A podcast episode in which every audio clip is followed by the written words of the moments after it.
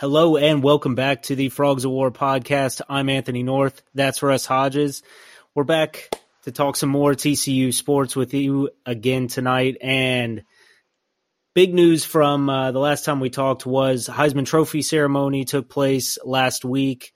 Max Duggan came in second place in the voting, did not take home the trophy back here to Fort Worth, but did make us all very proud um, up there on the stage saying great things about TCU. And, and although Caleb Williams from USC kind of ran away with the award, mostly as expected, um, Duggan was a clear second, came in second in all regions, pretty much blew away uh, CJ Stroud and Stetson Bennett and the rest of the competition uh, there for second. Two man race at the end.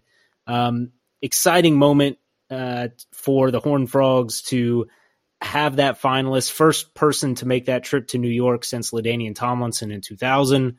Um, so, although we're all very disappointed that Max didn't come away with the award, um, just another great moment of a, a, great season for him and for the Horned Frogs. Yeah, congratulations to Duggan. Absolutely, he was on a little bit of a road trip uh, recently. Went out to Baltimore, I believe it was, for the uh, ceremony to receive the Johnny Unitas Golden Arm Award. I thought that was really cool the way that was set up and uh, seeing him wearing the throwback Johnny Unitas Baltimore Colts jersey was was really cool as well. And then going up to New York uh, for the Heisman ceremony. Um, congratulations to all the finalists and. You know, we kind of figured it was a two horse race and Duggan would probably finish second, but um, again, like you said, just speaks to how far he's come from when he started his career at TCU. So, um, congratulations to him and also to Sonny Dykes for all of his Coach of the Year honors, and then uh, Trey Tomlinson with the uh, Jim Thorpe Award, second time in three years that a TCU player has brought home that award. So, uh, you wanna you wanna be a Jim Thorpe Award winner or a Heisman finalist? Early signing days next week. Y'all know where to come. come on down to Fort Worth. Yeah, and uh, the other one was Steve Avila keeps racking up All America awards as well. So uh, all the all the different All American lists of uh, keep trickling out, and it's uh, there's been so many listing Horn Frogs, it's hard to keep up with. But um, I, I, think he was officially named a consensus All American, um, being on three or four different All American lists. So um, that's a huge honor, huge uh, congratulations to him as well. So um, a lot of accolades for this Horn Frog program um, throughout this incredible season that um, we're still a couple weeks away from the Michigan game. So uh, we're we're not going to dive into the details that just yet onto that. Um, so we'll, we'll kind of take a look back at how did this stage get set for the Frogs and how did we get from uh, from an off season um, of turmoil to the college football playoff semifinal. Yeah, this is a really good opportunity for us now. Um, we have a few more weeks until New Year's Eve kickoff, obviously, for the Fiesta Bowl against the Wolverines. So, um, a really good opportunity to just reflect on everything that's happened over the last 12 months. And there's so much to talk about from everything that happened over the offseason, the coaching changes, massive roster turnover, um, how the Frogs were looking in spring ball, in fall camp. We're going to talk about the regular season and just some of the themes and things that stuck out about the Frogs, about the Big 12 Conference. Uh, I'm not going to go into too much detail about some of the more recent games because we've talked about them in depth fairly recently, but um, the last thing we'll ultimately hit on is just how everything that has happened this year has positioned TCU for the future. So I'll go ahead and just start us off here with rewinding it back to the end of the 2021 calendar year. Um, obviously, a really disappointing 2021 season for for TCU, finishing I believe five and seven, uh, getting blown out by Oklahoma State, getting blown out by Iowa State. The Frogs and Gary Patterson they part ways. Jerry Kill fills in as the interim coach and then goes on to take the head coaching job at New Mexico State. Uh, Gary Patterson goes on to Texas to become a uh, analyst, I believe he is. If you want to call him an assistant, so be it, whatever. But um, a bit of uncertainty for a program that has historically had a lot of success in this uh, generation, but had four consecutive years of just, frankly, average, if not mediocre, football. And a change, I think, was was needed. I think a greater percentage of fans would probably agree with that sentiment that a change was needed. And so we start hearing about some names that could potentially land in Fort Worth. Billy Napier was a hot name. Jeff Traylor was a hot name before he got a big extension from UTSA. Deion Sanders was kind of the sexy pick um, for the sake of recruiting and NIL and marketing and all that. But at the end of the day, Jeremiah Donati, the athletic director for TCU, and the athletic department, they hire Sonny Dykes, who was the head coach at SMU, had been the head coach previously at California. Um, I feel like the reaction to Sonny Dykes being hired was generally positive, but also kind of mixed. Um, I think some of the negative opinions were that maybe he shouldn't have been number one on the list, but I think that's um, something that you can debate back and forth. But ultimately, Sonny Dykes is hired. He brings over some of his staff, Garrett Riley to be the offensive coordinator. He brings over Rashad Samples to be the running backs coach and the uh, one of the two head recruiters, along with Bryan Carrington, who came over from USC. Um, unfortunately, Rashad stuck around for all of maybe four or five weeks before heading out to Los Angeles to be the running backs coach for the Rams. Um, there was also another assistant that was brought on, uh, Chidera Uzo-Diribe, who was brought in to be the defensive line coach. That also left right away to be the linebackers coach, I believe, at Georgia. So um, there was quite a bit of a coaching carousel once Sonny was hired. He wound up bringing in Anthony Jones to be the running backs coach. He was working at Memphis. And then Jamarcus McFarland, who was working at Louisiana Tech to be the defensive line coach. Um, some other notable hires, he brought in Joseph Gillespie to be the defensive coordinator. Um, obviously, was known for his work at Tulsa. Was uh, responsible for the development of Zaven Collins, who was a first-round draft pick at the linebacker position. Uh, TCU retained some pretty notable assistant coaches that were pretty well respected by players and uh, fans alike Malcolm Kelly and Doug Meacham at the wide receivers positions, Paul Gonzalez, defensive backs.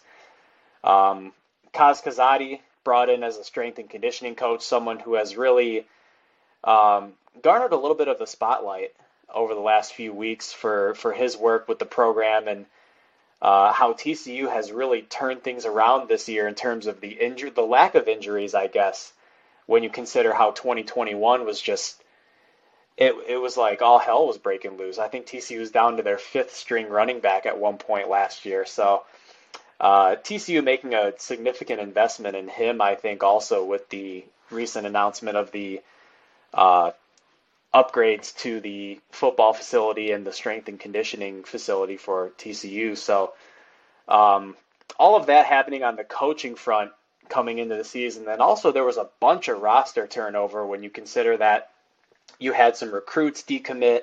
You had some new recruits flip, guys like Jordan Hudson and Cordale Russell and Chase Biddle, all four star guys. Um, and then the transfer portal was just kind of bonkers when you consider that the Frogs picked up a bunch of starters and Jared Wiley from Texas and Alan Ali from SMU, Johnny Hodges, Mark Perry, Josh Newton, Emani Bailey, all immediate contributors, most of them starters. You did lose some notable guys, though. You lost Zach Evans, which people were pretty bummed about because he was a obviously a five star guy, a big time talent. Um, you lose Khari Coleman, who's one of your best pass rushers. You lose Ochaun Mathis, another really good pass rusher. Um, some other complimentary guys like Patrick Jenkins and Earl Barquet, a couple defensive linemen, but quite a few new faces on the roster and on the coaching staff. Um, so, Anthony, I'll just toss it back to you here real quick. Just when you reflect on the offseason TCU had and all of the turnover in the coaching ranks and on the roster, what were just some of the things that stood out to you the most?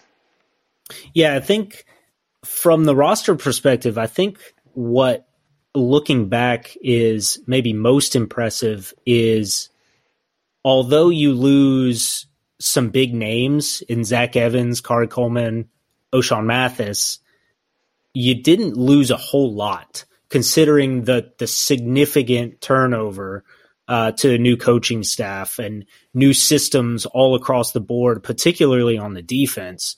Um, so to be able to retain the the talent that you know, I, I don't think that TCU under Gary Patterson had a talent deficiency um, throughout the the final years of his tenure.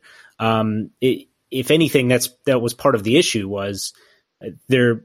We knew there was talent on this roster, and it it just wasn't performing when it came down to it on game day.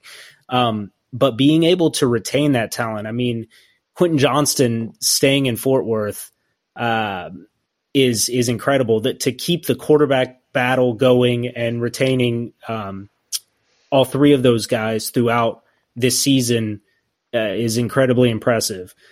Um, so I think that's you know Tre'Vius Hodges Tomlinson obviously has a family connection to TCU, but um, also probably could have played anywhere in the country had he chosen to. Um, you know, we saw you think back to last offseason, receivers in particular were extremely hot commodities in that transfer portal with Jordan Addison going to to USC um, being the big one. Um, but there were there were stories of people getting offered significant major major sums of money to move schools and and for Quentin Johnston to to stay at TCU I think is is a huge testament to a belief in what Sonny Dykes was going to do.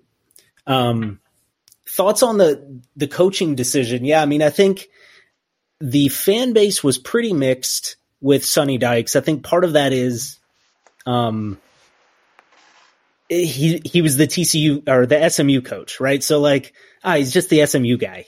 Um, and there's there were questions of, okay, you can do it in the American, you can beat Gary Patterson at the end of his run a couple times, but can you can you actually build TCU to be what we think TCU is going to be? Um, I think those are fair questions, and he's obviously answered them here in season one.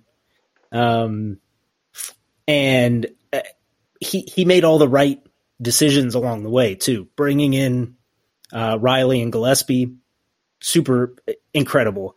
Um, and yeah, the the Kaz stuff. I don't think we we need to really get into it, but I, you know, I think there's fair criticism of anyone who was significantly involved with with the Baylor um, program under Art Briles, and you know quotes that came out from him, and and and his involvement there in any way. Um, but that's you know, that's been in the past. Uh, I, I, think a lot of us have been pretty critical of that.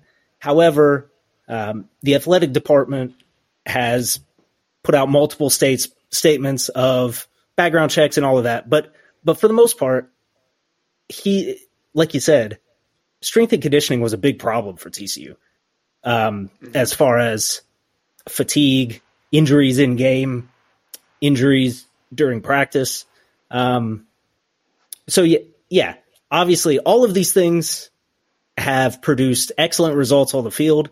And looking back, everybody made all the right decisions um, and in in all these critical points uh, to get us here.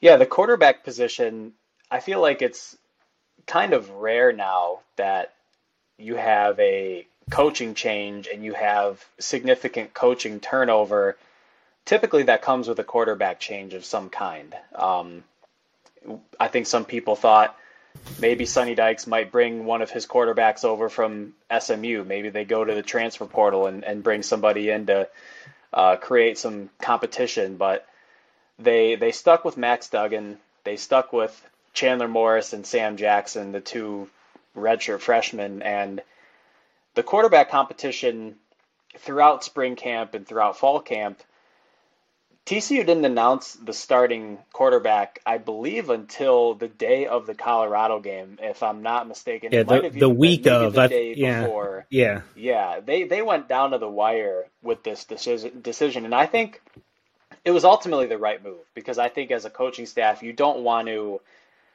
Uh, number one, you don't want anyone to transfer out. I think that's obvious, but also, I don't think you want any players to get complacent ever. Um, and considering where Max was coming from over his first three years, where we saw glimpses of big time potential, just didn't see that consistently. And then Chandler Morris has the awesome game against Baylor, uh, got some run against Kansas State. But other than that, we didn't see a whole lot of him. We've heard a lot about how he's a great practice quarterback, but um, we knew it was going to be a, a quarterback competition all the way through. And at the end of the day, Chandler Morris is named the starter, and I felt that that would be the case because I, just felt that with the kind of offense that Sonny Dykes and Garrett Riley were going to look to run, um, they were going to be airing it out quite a bit. And I felt like that may play more to Chandler Morris's strengths. And I just wanted to see something different as well after watching the TCU offense for three years be fairly inconsistent through the air. I just wanted to see a change. And um, ultimately, that takes us into the first game of the season where TCU goes out to Colorado. Chandler Morris gets the start, and he doesn't really play well in this game. Uh, he misses some throws. He, I think, only had about 100 yards passing in the first half, and the offense was just really struggling there. But Colorado, as we know, was a horrible, horrible football team this year. I think they finished 1 and 11. Um, pray for Deion Let's see how quickly he can turn it around. But uh, TCU does win the game, but not the way people maybe had thought because Chandler Morris goes down in the second half with a knee injury. Max Duggan is called back on, the senior, to come in and get the win. And he doesn't do anything really special in this game. He makes some nice runs, he takes care of the ball. Uh, TCU ran the ball extremely well in this game. They win 38 13. But the question then becomes okay, how long is Chandler Morris going to be out? And should Max Duggan play well in his absence, does he keep the job? That's exactly what happened, folks. He kept the job because he closed out the non-conference slate with some really, really good football. Tarleton State, which was the second game of the year, it's Tarleton State, but it was also statistically probably Max Duggan's best game as a frog. He threw for 390 yards. He had five touchdown passes. TCU won the game 59 17 which takes us into the SMU game where he also played really well, had 278 yards, three touchdowns. TCU got off to a big start in this game where, of course, you had your traditional Iron Skillet rivalry week banter on Twitter, talk about how many fans are going to be in the stadium, how many of them are going to be red and blue, how many of them are going to be purple and white. Um, some pictures going viral on social media also before the game after the game, TCU wins 42 34 and starts Big 12 play 3 and 0. Um, I want to hit on the SMU game real quick, though, because I remember when we talked about this game on the podcast earlier in the fall, we talked about just the nature of regional rivalry games in college football and how they're kind of going away in favor of conference realignment and more money and whatnot. I think my opinion back then was very much I think TCU should continue to play the game because I generally do support the regional rivalry aspect of college sports and even at, at the prep level. I cover prep sports for a living and rivalry games are fun to watch, they're fun to cover.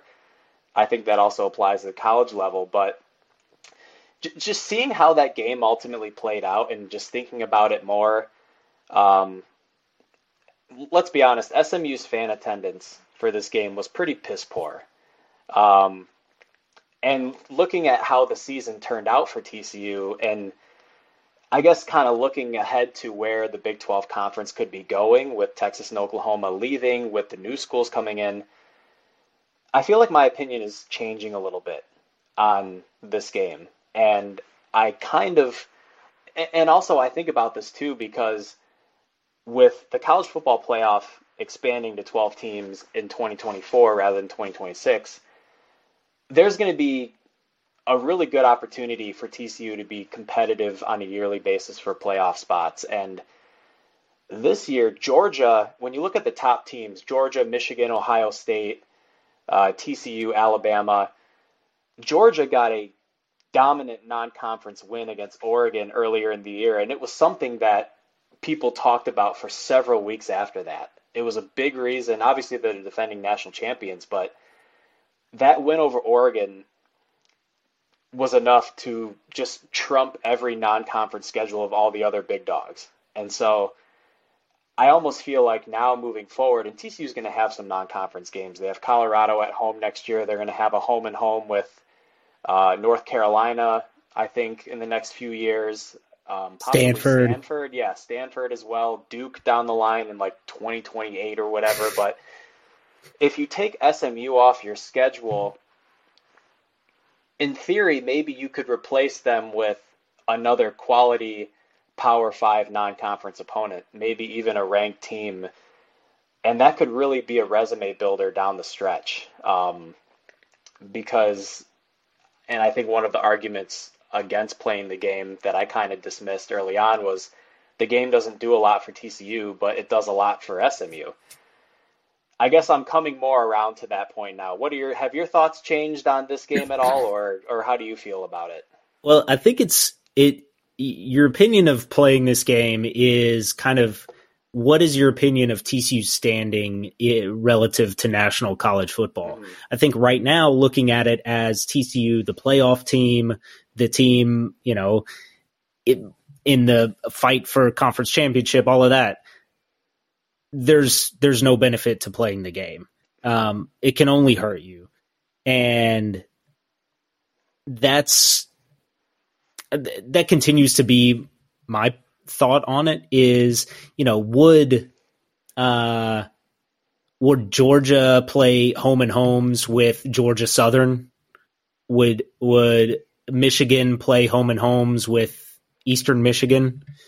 Um, you know, Texas doesn't play home and homes with SMU or Rice or uh, maybe they do. I don't know, but it, it's that kind of mentality of it's it's not real. It, I don't think of it as TCU lowering itself to to G five. I don't I don't feel it's like that. I do think though it is raising the profile of SMU um, to allow TCU to go there to their stadium. So um, you know, maybe as things consolidate even more going forward, that separation will continue to get even more stark um, between the frogs and the ponies.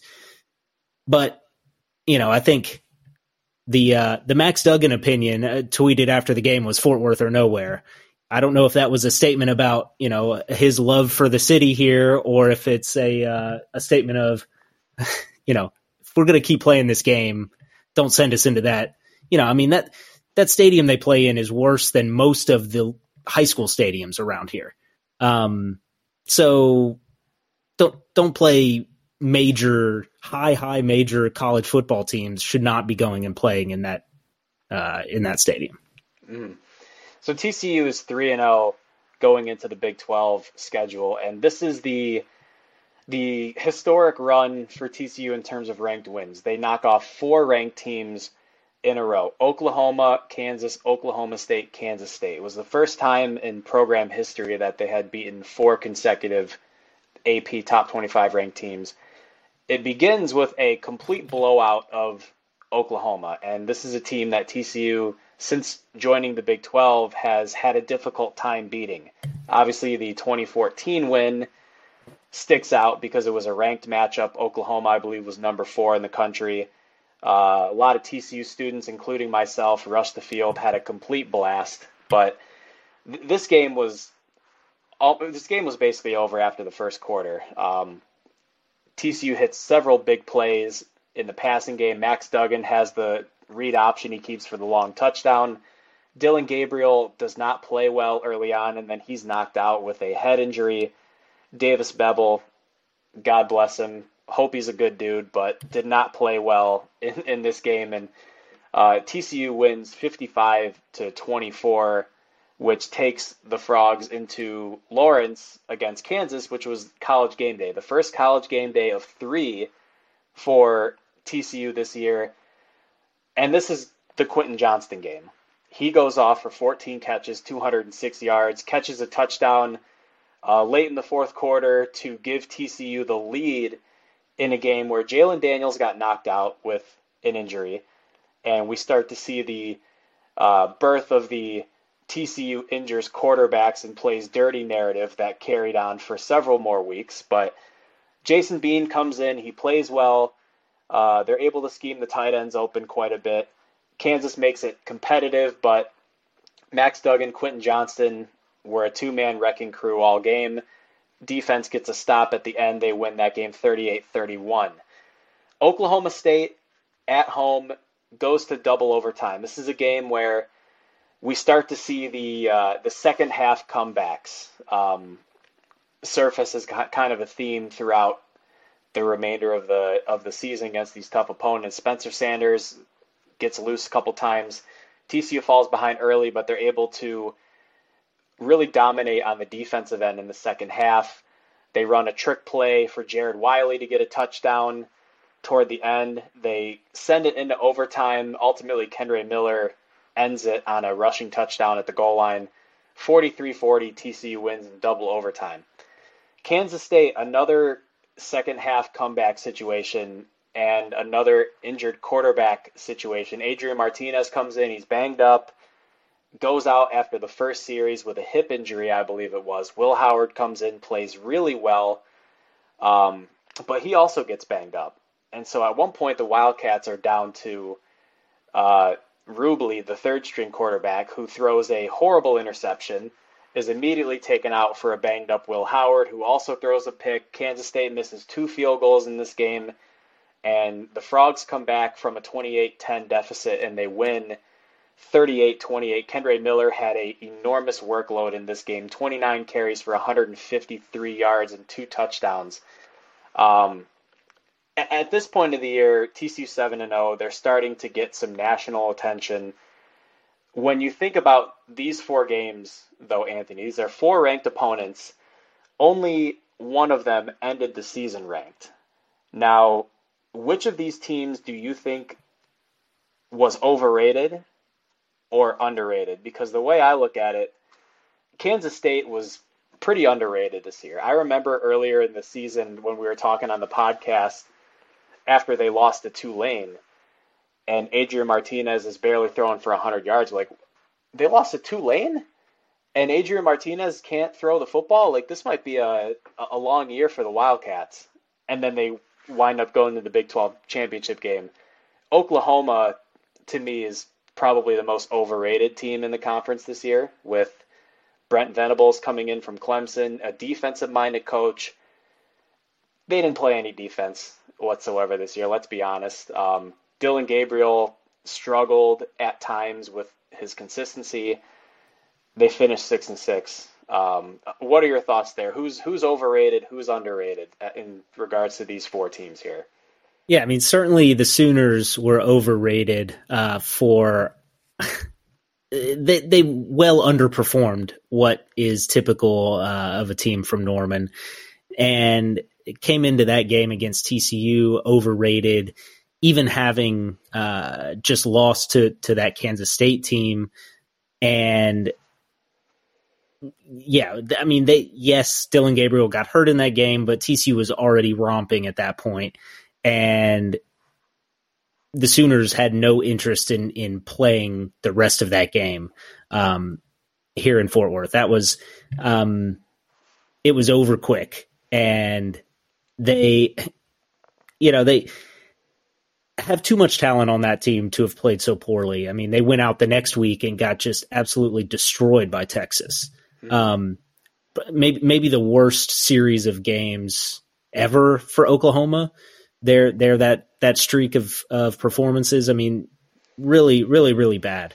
Um, the team that uh, maybe the worst luck here is Oklahoma State of this this streak. I think mm-hmm. because you know Spencer Sanders did play that entire game.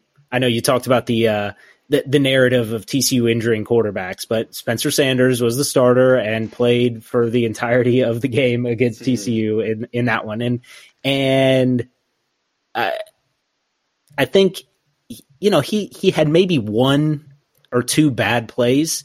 He was mostly, he was mostly good, but it, it, it is those one or two bad plays where, goodness, if, if they just had, maybe a slightly better running back, more up to their their typical standards, maybe slightly better receivers up to their typical standards. Um, Oklahoma State probably takes that game somewhat easily. Um, at the end, I think that's one that Oklahoma State fans should should rightly look back and maybe a turning point of the season. Like, man, that they were in the top ten at that point. They were number eight, I believe, going into that game, and um, for for that season, for a season that uh, Texas and Oklahoma are down, and frankly Baylor is down, that. Oklahoma State wasn't able to end up even in contention for the Big Twelve title. Um, I, I, think this game really sent them on a little bit of a tailspin. Mm-hmm. Real quickly, your camera just turned off. I see a black screen. I want to make sure I don't lose you. Let's uh, let's see if we can get your camera back on here real quick. I I see my camera. You see it's your showing. camera? Okay. Yeah. It might just be my phone then. Okay. I, I hope I'm not going to die here. I have enough battery, I promise. But um, yeah, I, I think Oklahoma State. I'm curious to see how many of their guys actually play in the bowl game coming up because they they've been a lot of transfer portal on, yeah. on both sides of the ball. I think their their best linebacker is transferring out. Mm-hmm. Um, at one point they had to start Gunnar Gundy, coach's mm-hmm. son, at quarterback because they were so down bad with their injuries. But I will say it was super disappointing that Jalon Daniels basically missed the remainder of the season for Kansas. I know he eventually did come back, wasn't quite playing at the level that we saw him play at at the start of the year, but I would have really liked to see what Kansas could do had he been healthy the whole year. Um, Devin Neal is a really good player. I think Lance Leipold is a phenomenal coach and does a great job with that cast of characters that he has. I think I want can't they finished six and six, I believe, right? Yeah, they've got Arkansas in in a bowl game as well. Okay. Yeah. Yeah, I, I think they definitely could have finished eight and four had he not gotten healthy. And it was just kind of disappointing that um, they built up so much positive momentum at the start of the year, going three and zero, oh, uh, making the announcement they're going to invest heavily in the football facilities and whatnot, and then season just kind of goes to the crapper uh, from there. So, yeah, I mean, I uh, I'm I'm a little disappointed as TCU fan to see that Lance Leipold signed up uh, an extension there. He didn't get the he didn't move on to Lincoln or to Madison, Wisconsin or something. Like he's he's a really really good coach and, and schemes up a lot of ways to to hurt a defense. And he certainly had the Horned Frogs um, uh, kind of tripping all over themselves throughout that game, wh- whichever quarterback was back there. Mm. All right, so TCU is seven and zero oh at this point in the season, and now we get to the part of the schedule that, when I look back on it, I like to call it the grind because TCU's bye week was after Tarleton State, so they played two games, had a bye week, and then had to play eleven games in eleven weeks, including the Big Twelve championship. We are about halfway through that stretch here, and the I think the combination of some national hype and some key guys picking up some injuries. Quentin Johnston picked up a bad ankle. Kendre Miller was banged up. I think he had a bad hand. Johnny Hodges was banged up a little bit. Duggan was banged up a little bit. And on top of that, you have three road games in four weeks. You're at West Virginia, home against Texas Tech, and then at Texas, at Baylor. Uh, Texas is a top 25 team, I believe, at this point in the year. But you have to go on the road quite a bit. You're fighting to keep the unbeaten season alive. And in each of these four games, I felt like TCU found a different way to win. At West Virginia, like Kansas, those two teams, for whatever reason, just year after year, are a tough opponent for TCU. They're just a tough draw. Especially and on the road, yeah. Especially, especially on the road, absolutely. We've seen West Virginia knock off. Uh, they've played spoiler a couple times this year on on some late field goals. Um, but in this game for TCU, it was the big plays in the passing game. I believe Duggan in this game only completed 16 passes, but threw for over 300 yards. He had the the the alley oop lob to Savion Williams, who threw it down in the end zone as the clock wound down in the fourth quarter. Um, all the gamblers are probably ripping their tickets up there when that happened. But big plays through the air. I believe Taye Barber also caught a long touchdown in that game. Frogs won 41 31.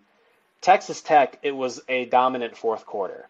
Um, probably the best fourth quarter that TCU played this year. They were really struggling to move the football. You get a couple of controversial calls slash no calls, the Max Duggan face mask, no face mask, couple other plays, but TCU scores three unanswered touchdowns and dominates the fourth quarter to win the game 34 24, uh, which leads into college game day part two in Austin in front of 104,000 fans. The defense completely balled out. Unquestionably, in my view, the best defensive performance of the year for the Frogs. They hold Texas to only three offensive points uh, Quinn Ewers completes fewer than 40% of his passes. Bijan Robinson, the Doak Walker Award winner, potential future first round pick, is held to 29 yards. And putting aside a uh, complete burp up by Duggan in the fourth quarter, which led to the scoop and score, TCU dominated this game in front of a giant crowd and a big national audience, winning 17 10. And then we have Baylor, the uh, Griffin Kell fire drill field goal as time expires. Max Duggan leads TCU to nine points over its last two drives of the fourth quarter. And Hypno Toad in a hurry, as it's called on the broadcast. Frogs win 29 28 and refused to allow Baylor to play spoiler after TCU did play spoiler for the Bears last year, knocking them off when they were ranked on that game winning interception by uh, by Shad Banks, which gets TCU to 11 and 0. They found different ways to win in a stretch of games where you're just hoping like they, let's get a statement win somewhere. We need to find one. Anthony, when you think about these th- these four games, I guess which of these was most impressive to you? Because for me, I think the Baylor game is going to be very memorable it's something that I think we'll reflect on for quite some time after this season. But the Texas win to me may be the most impressive win of the season just because of how smothering the defense was. You know, and it wasn't just the run defense shutting down Bijan Robinson and Roschon Johnson. Xavier Worthy didn't do anything in this game either. Quinn Ewers was completing, I think, 37 or 38% of his passes through an interception. They couldn't do anything on third down. They couldn't do anything on fourth down. Which which of these four games would you say was the most impressive win in your eyes?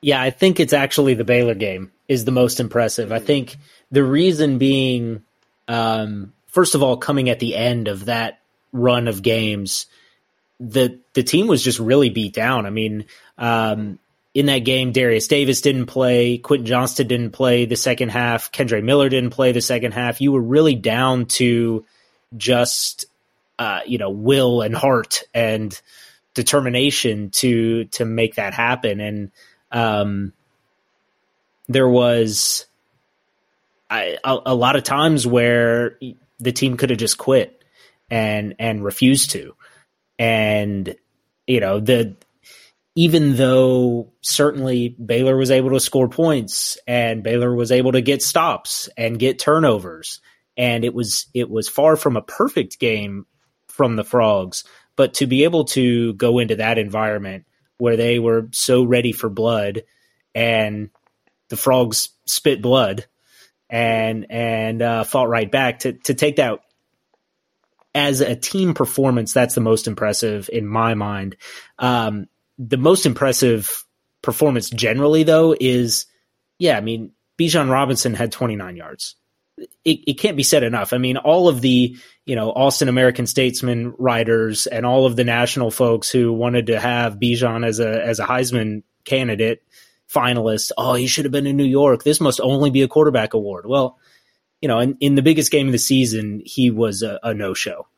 Um, and that's all credit to the TCU defense. So that's, that's as a unit, that's the most impressive performance. But the offense was pretty bad in that game, frankly. I mean, you know, mm-hmm. you, you, get the the big play from Kendre Miller, you get the big play from Quentin Johnston, um, which TCU has relied on all season, and and that's fantastic. But outside of that, very little happening, and and and really though, I, I guess credit to the team to be able to come back from that fumble and get the two first downs to to seal the game. I think um, a lot of TCU fans, myself included, were quite nervous uh, at that point. Yeah. Like there was there was absolutely an opportunity that TCU goes and loses that game after basically. I mean, you, you had the broadcast. I think it was Herbstreit and Fowler. Even uh, they were like talking about all the Big Twelve championship and, and playoff scenarios that laid ahead for TCU as as Max Duggan fumbles the ball and, and it's returned for a touchdown. So. Um, yeah, this I think calling it the grind is absolutely appropriate. I mean, um, any of these games, TCU previous versions of this TCU team would have dropped two, three of these games. Um, just a an amazing stretch of performances that sealed the Horn Frogs' position in the national landscape. Mm-hmm. And so after all the, the talk of can TCU find a statement win somewhere, and college football playoff rankings are coming out, and um, national media heads are looking for a reason to uh, talk TCU up as opposed to talking TCU down, the Frogs finally get that statement win. A obliteration of Iowa State in the regular season finale, senior day at the Carter, score 62 to 14, completely dominant in all three phases. Um, TCU led 24 0 after the first quarter. Offense was firing on all cylinders in the first quarter. Griffin Kell hits a 54 yard field goal for good measure. That was a season long for him. You had two pick sixes in this game one from Miller Bradford and one from Josh Newton. And kind of a nice little. I didn't really think about this when the game was going on, but was kind of cool that Chandler Morris closed it out. Um, the quarterback that started your season and took your first snap of the regular season back at Colorado uh, knelt it down, I believe, and, and took the last snap to, to close out your final regular season game and threw a touchdown to, to Jordan Hudson as well. And it was just nice to see him get a little bit of run there. And obviously, he, he got healthy from the knee injury, he stayed ready. And could potentially have a, a, huge opportunity next year, depending on what Max Duggan's future is. So TCU goes 12 and 0 um, over the 12 game regular season, clinches a spot in the Big 12 championship. We know how this went down. The Frogs had a couple opportunities to score in overtime at the one yard line, just could not punch the football into the end zone. Kansas State kicks a field goal to win the Big 12 championship and the rematch 31 28. Uh, Frogs not complaining too much though because they stay at number three in the college football playoff rankings, which leads us now into where we are heading into New Year's Eve Fiesta Bowl against number two Michigan um, in Glendale, Arizona. I guess some some kind of wrap up thoughts here with what the future holds for for TCU because we we alluded to earlier about Texas and Oklahoma are on their way out. They're going to the SEC. We have Houston, Cincinnati, BYU, and Central Florida incoming. Um, Cincinnati going through a coaching change right now with Luke Fickell heading out to Wisconsin. Um, Dana Holgorsen, head coach at Houston, coached at West Virginia, a former Big 12 guy coming back. Central Florida has been a very good football program in the G5 for the last several years, and BYU is always just a tough team. Um, but TCU, I feel now, with the way TCU has recruited, the kind of resources that the university has, typically in the recruiting circles, in the recruiting rankings, when you go class by class year after year, it's, you know, either Texas or Oklahoma, one, two, and then TCU's right there at number three. I think T- TCU has consistently out recruited programs like Oklahoma State and Kansas State and Texas Tech and, and Baylor. And I feel like with, with Oklahoma and Texas leaving now and these G5 schools coming in and the playoff expanding to 12 teams, TCU is going to be in a really if they can I'm not saying the Frogs are going to go 12 and 0 every year. That's not what I'm saying at all. But I'm I'm saying I think TCU is in a position now with the way they can recruit, the resources at their disposal, the level of play, I guess, that's expected of the program, I think TCU is in a position now to be uh, a perennial threat for conference championships and potentially a perennial threat for the new playoff. Because remember, the conference champion is going to get an automatic berth into the playoff, and then you're going to have uh, six at large bids, if not more, if we have this consolidation of conferences and the Power Five becomes the Power Four. Who knows what's going to happen there, how long that's going to take. But, um, Anthony, what are your thoughts on just where TCU stands now as a program and just how maybe how this season has kind of changed the trajectory of where TCU can go as opposed to maybe where we thought that trajectory would be a year ago? Yeah, I mean, everyone talks about in the whatever the new Big 12 is, whenever that starts, who fills the void? And I think that that's the wrong question. I guess that the question is what void? Um, TCU is that team now. Um, you know, this is now two years in a row that neither Texas nor Oklahoma has been in the conference championship game. Um, yes, Oklahoma has been the team that has won the conference a bunch of years in a row and um, has has made trips to the college football playoff. But now TCU also breaking that barrier. Um, TCU has to. You have to think of TCU in that conversation as this will be the team leading the way in the new Big Twelve. Um, I think certainly Kansas State will still be up there, um, and Baylor as well, bringing in elite uh, quarterback recruits. I think it will be interesting to see what happens at Oklahoma State um, with the quarterback position.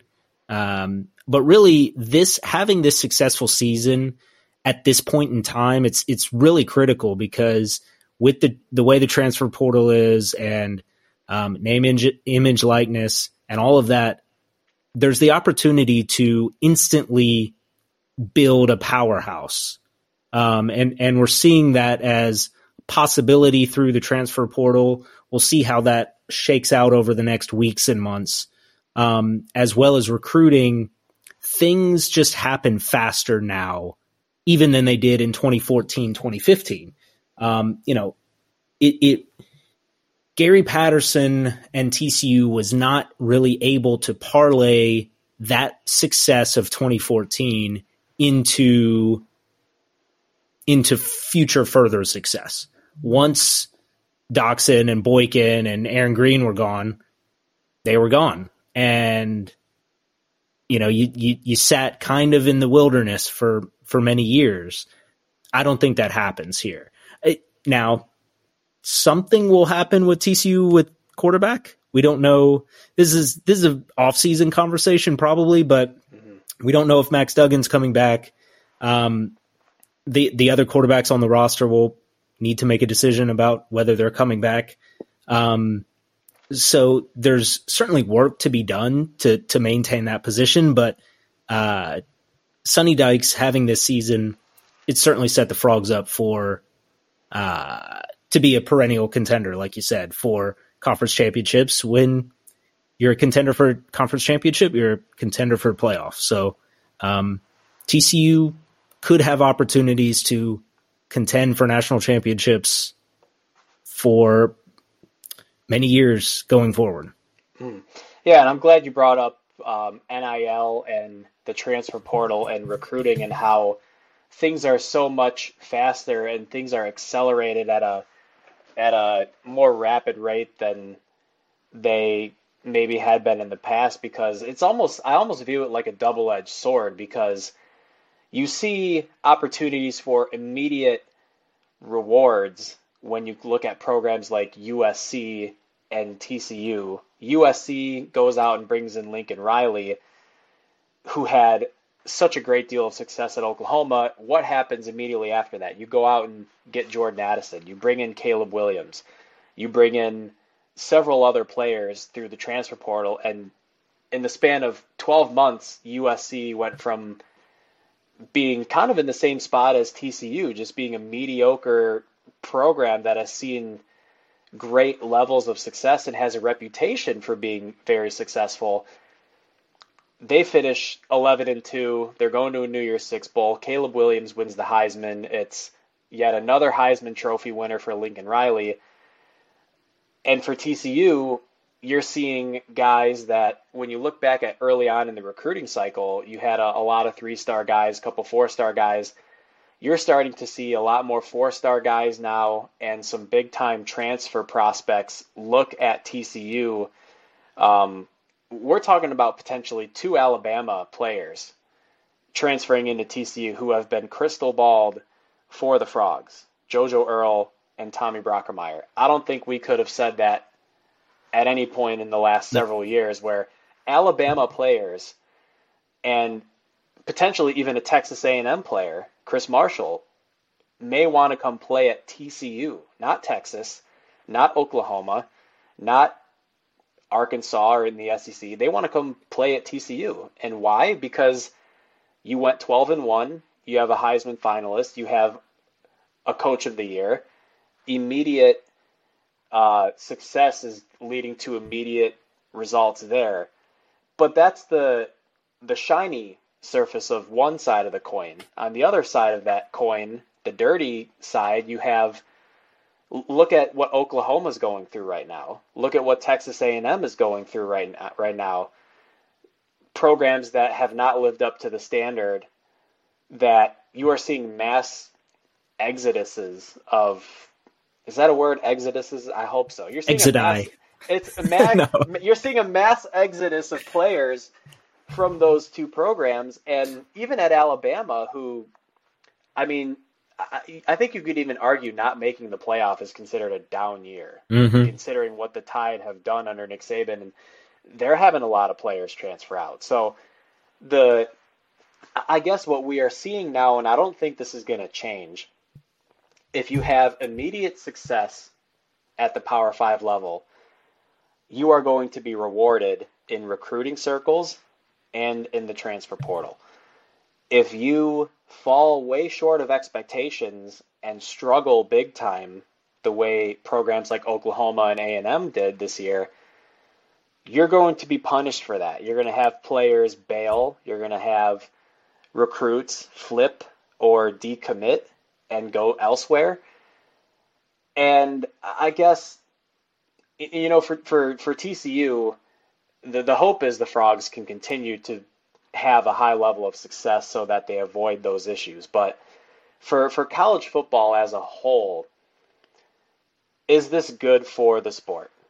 How how do you feel about that, Anthony? How, what do you think about just the the way that um, it, it can almost become like an arms race in a way, I guess, and and it's almost more oh, yeah. like free agency now. Um, and not that it wasn't before, but there were some, you know, guidelines in place. Now those guidelines are not in place. what are your thoughts about just, you know, how that that immediate success leading to immediate results in recruiting and transfer portal, and just how, whether or not you think that's good for college football?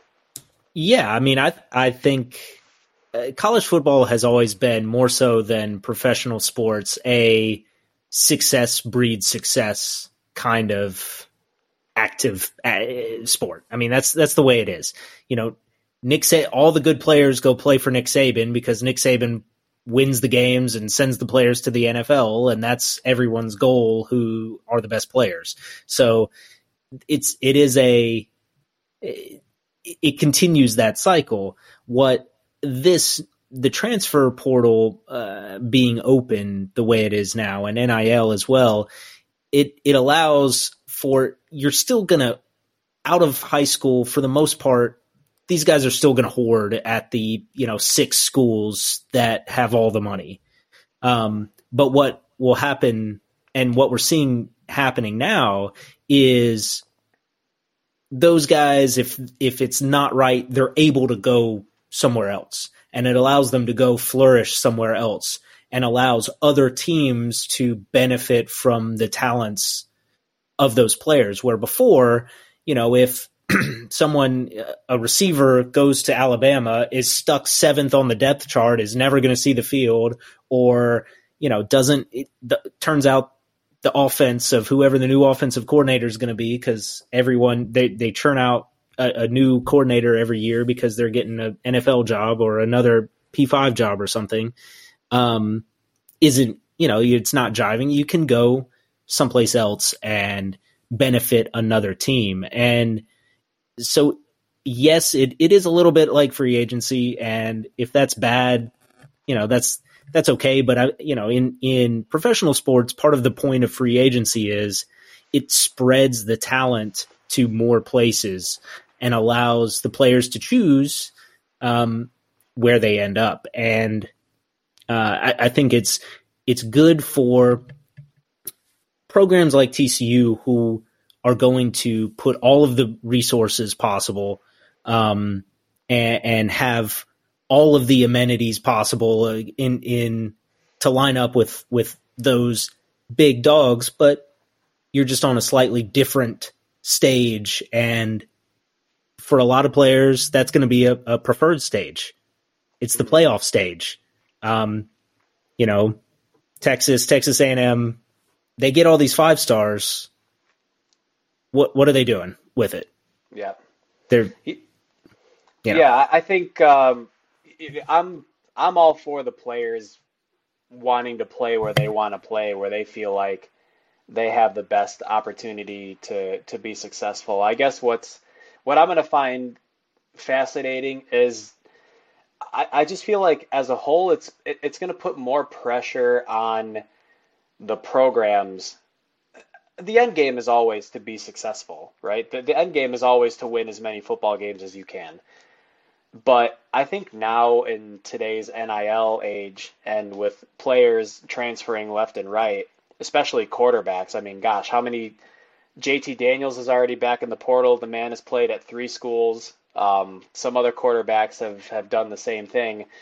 Um, it's I think everything put together is going to put more pressure on the programs and the universities to to really be successful and and live up to a high standard because I think now more than ever when you do lose games and you continue to lose games, I think you're going to be left in the dust and you're going to get a lot dirtier from that dust than maybe you would several years ago with some of the eligibility regulations and whatnot. So, um, you know, K- Kansas got off to a 3 0 start, immediately announced a major investment in the football facilities and whatnot. TCU making even more investments. They've already put a absurd amount of money into the football stadium and everything, but it's it's like an arms race when you think about it. It's like you, you gotta you gotta stack the you gotta stack that cheese like Lupe Fiasco once said. You gotta keep raising money and you got to be extremely competitive now. Just not even on the field, but you know, once the off season begins, it's all about recruiting and it's all about fundraising and doing everything you can to improve the facilities and put your program in your university in the best possible position to succeed so that you don't have to go through, you know, what Oklahoma and and A&M are going through right now. So um, again, I'm I'm not expecting TCU to go 12 and 0, 12 and 1 every year, but if the Frogs can avoid you know the 3 4 years in a row of 5 and 7, 6 and 6, 6 and 4 whatever that they had under Gary Patterson before they parted ways, um TCU's going to be good for a long time. Um, so I'm I'm really really excited for uh, for the future of, of the program and just I guess any any additional thoughts on this season yeah. as a whole, Anthony? Yeah, the one the one other big thing that I wanted to hit on that speaks to the value of TCU as a college football entity at at, at the top levels with the with the top teams across the country is the television viewer numbers. So, you know, a, a lot of the national media, the the West Coast media in particular, has talked down to the Big Twelve, the hateful eight teams remaining as even if they're good, nobody's going to watch them. Nobody cares. They only care about Texas and Oklahoma. Nobody watches those games blah blah blah. Um, and uh, that was proven to be quite false through this season. Um, TCU ends up as the ninth highest uh, most watched team of total viewers across the season, higher than anyone in the ACC, anyone in the Pac 12, um, anyone else in the Big 12. So, uh, you know, obviously behind the big names in the SEC and the Big Ten and Notre Dame, who's on network television every week, even when they're playing nobody. Mm-hmm. But that's a that just speaks to, um, uh, again that TCU is is a brand that w- when things are going well here in the DFW Metroplex. Um, people are going to to care about TCU football, and it's it's an interesting story. They're fun to root for and watch. Um, you know, if if you're listening to this and you want to jump on the TCU bandwagon, we welcome you. Please join. Uh, hop aboard. Put put on your purple.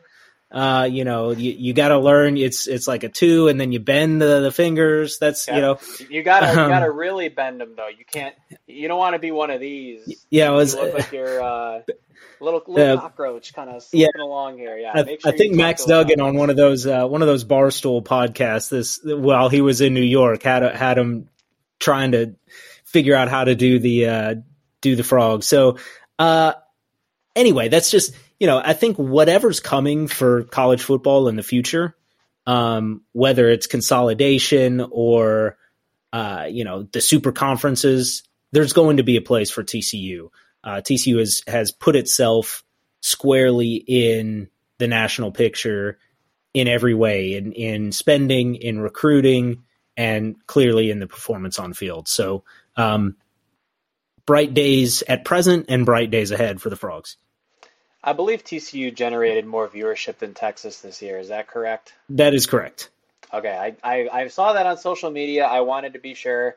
You know, Elon's running Twitter now, so yeah. I mean, I, I, mean, I, have seen not, it. I've seen it out of like several reputable places. It was retweeted by TCU football, so I believe it.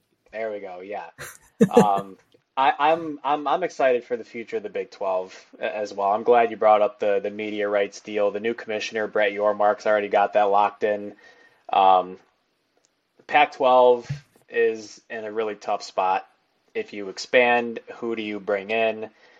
Um, it's just it's tough being on the West Coast. I feel like people on the East Coast, where the East Coast and Central Time, where you have you're the majority of the American uh, population. I feel like certainly the college football viewership. Yeah, pe- people don't want to be up at for the most part, at 10 p.m., 11 p.m. at night, watching Arizona State versus California or whatever it is. So I'm I'm very curious, I guess, to see where the Pac-12 goes. I know their commissioner, uh, George Kalata Kalata. I don't know how to say his last name. Kliavkoff. Kalata Kliavkoff, I think might be. I, I probably butchered that. I'm sorry, but um, I'm curious to see where they where they move forward and just I guess what the timeline is there. But um, my phone is on probably 8% battery right now, and we are over an hour. So let's go ahead and touch on a little bit of TCU basketball stuff before we sign off here this evening. The Frogs are now 8 and 1 on the season. They are back in the top 25. Picked up a couple of big wins recently, beating Jackson State 78 51. Uh, JaKobe Coles had his best game probably in a Horn Frog uniform they did unveil some new threads, um, some some solid gray threads with the yeah. frogs across the center. Um, the guys were kind of sweating through them a little bit. I don't know how I feel about that, but JaKobe Coles put in work in this game off the bench, had 21 points on 7 of 11 shooting with 7 rebounds and 3 blocks. Uh, Damion Baugh, again, just putting up really solid all around numbers. He had 16 points, excuse me, 15 points, 6 rebounds, and 5 assists in this game. Uh, TCU after that goes on and beats SMU 83 to 75. This is a, a, ba- a back and forth game where TCU had five players in double figures, four of which were starters. Mike Miles led the way with 18 points. Emanuel Miller actually came off the bench for this game. Micah Peavy started in his place, but Emanuel had 11 points and five rebounds.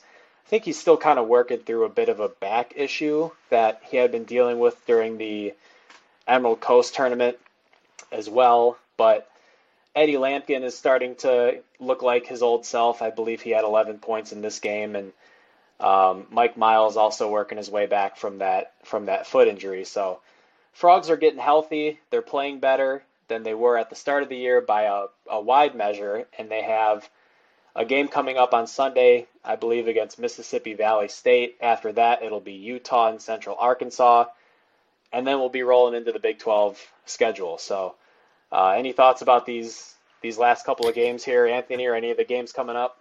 Yeah, I mean it's it's just been it's been fun to see them have fun again. Um, it, it, felt like the open of the season, maybe they were feeling a little bit of the pressure of expectations, a little bit of the weight of missing Damion Baugh, um, missing Mike Miles for a few of those games. So um, to be able to to come out of that and now playing some really good basketball. I mean, Eddie Lampkin looked like himself. He was looking like he was having fun, dunking on folks, giving them the uh, the the on their head, the two smalls, all all the celebrations. So it's it's fun to see them have fun again.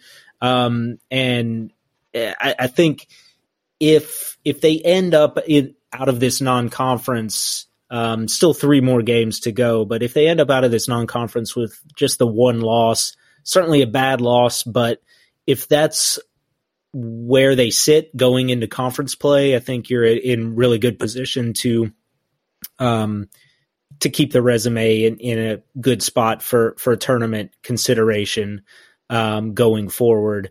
Yeah, this this weekend Sunday afternoon game. Um, they've said they'll have a Super Frog and Santa costume, so bring the kids out um, I'll I'll be out there with uh, with a couple of my little ones. So it it'll be they've got all the uh, for the next two games they have the uh, holiday ticket where you can get a, a ten dollar general admission ticket to go uh, sit in the student section. So um, no excuses if you're in town in Fort Worth.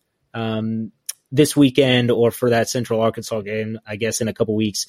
Um, go go out there catch this team. It's it's a really good time, and um, you might you might see a team that goes on to do something special.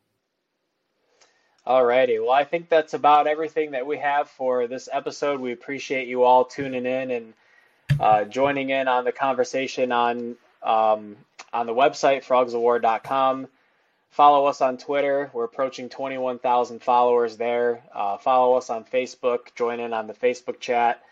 Um, follow along on the podcast on YouTube, on Spotify, wherever else you can find it. Uh, just a couple things that we will probably talk about next week. Um, we may go a little bit deeper into the Michigan game, and then also we have early signing day coming up for football. It's December 21st, which is next Wednesday. Uh, TCU already did get a little bit of good news today on the recruiting trail. There could be even more good news coming up over these next few days, uh, not only within the recruiting circle, but also in the transfer portal. So uh, continue to follow us online and on social media for updates there. And be sure to tune in next week, and we're going to go into a little bit more detail about that good stuff. Looking forward to it. Thanks for listening. Go Frogs. Go Frogs.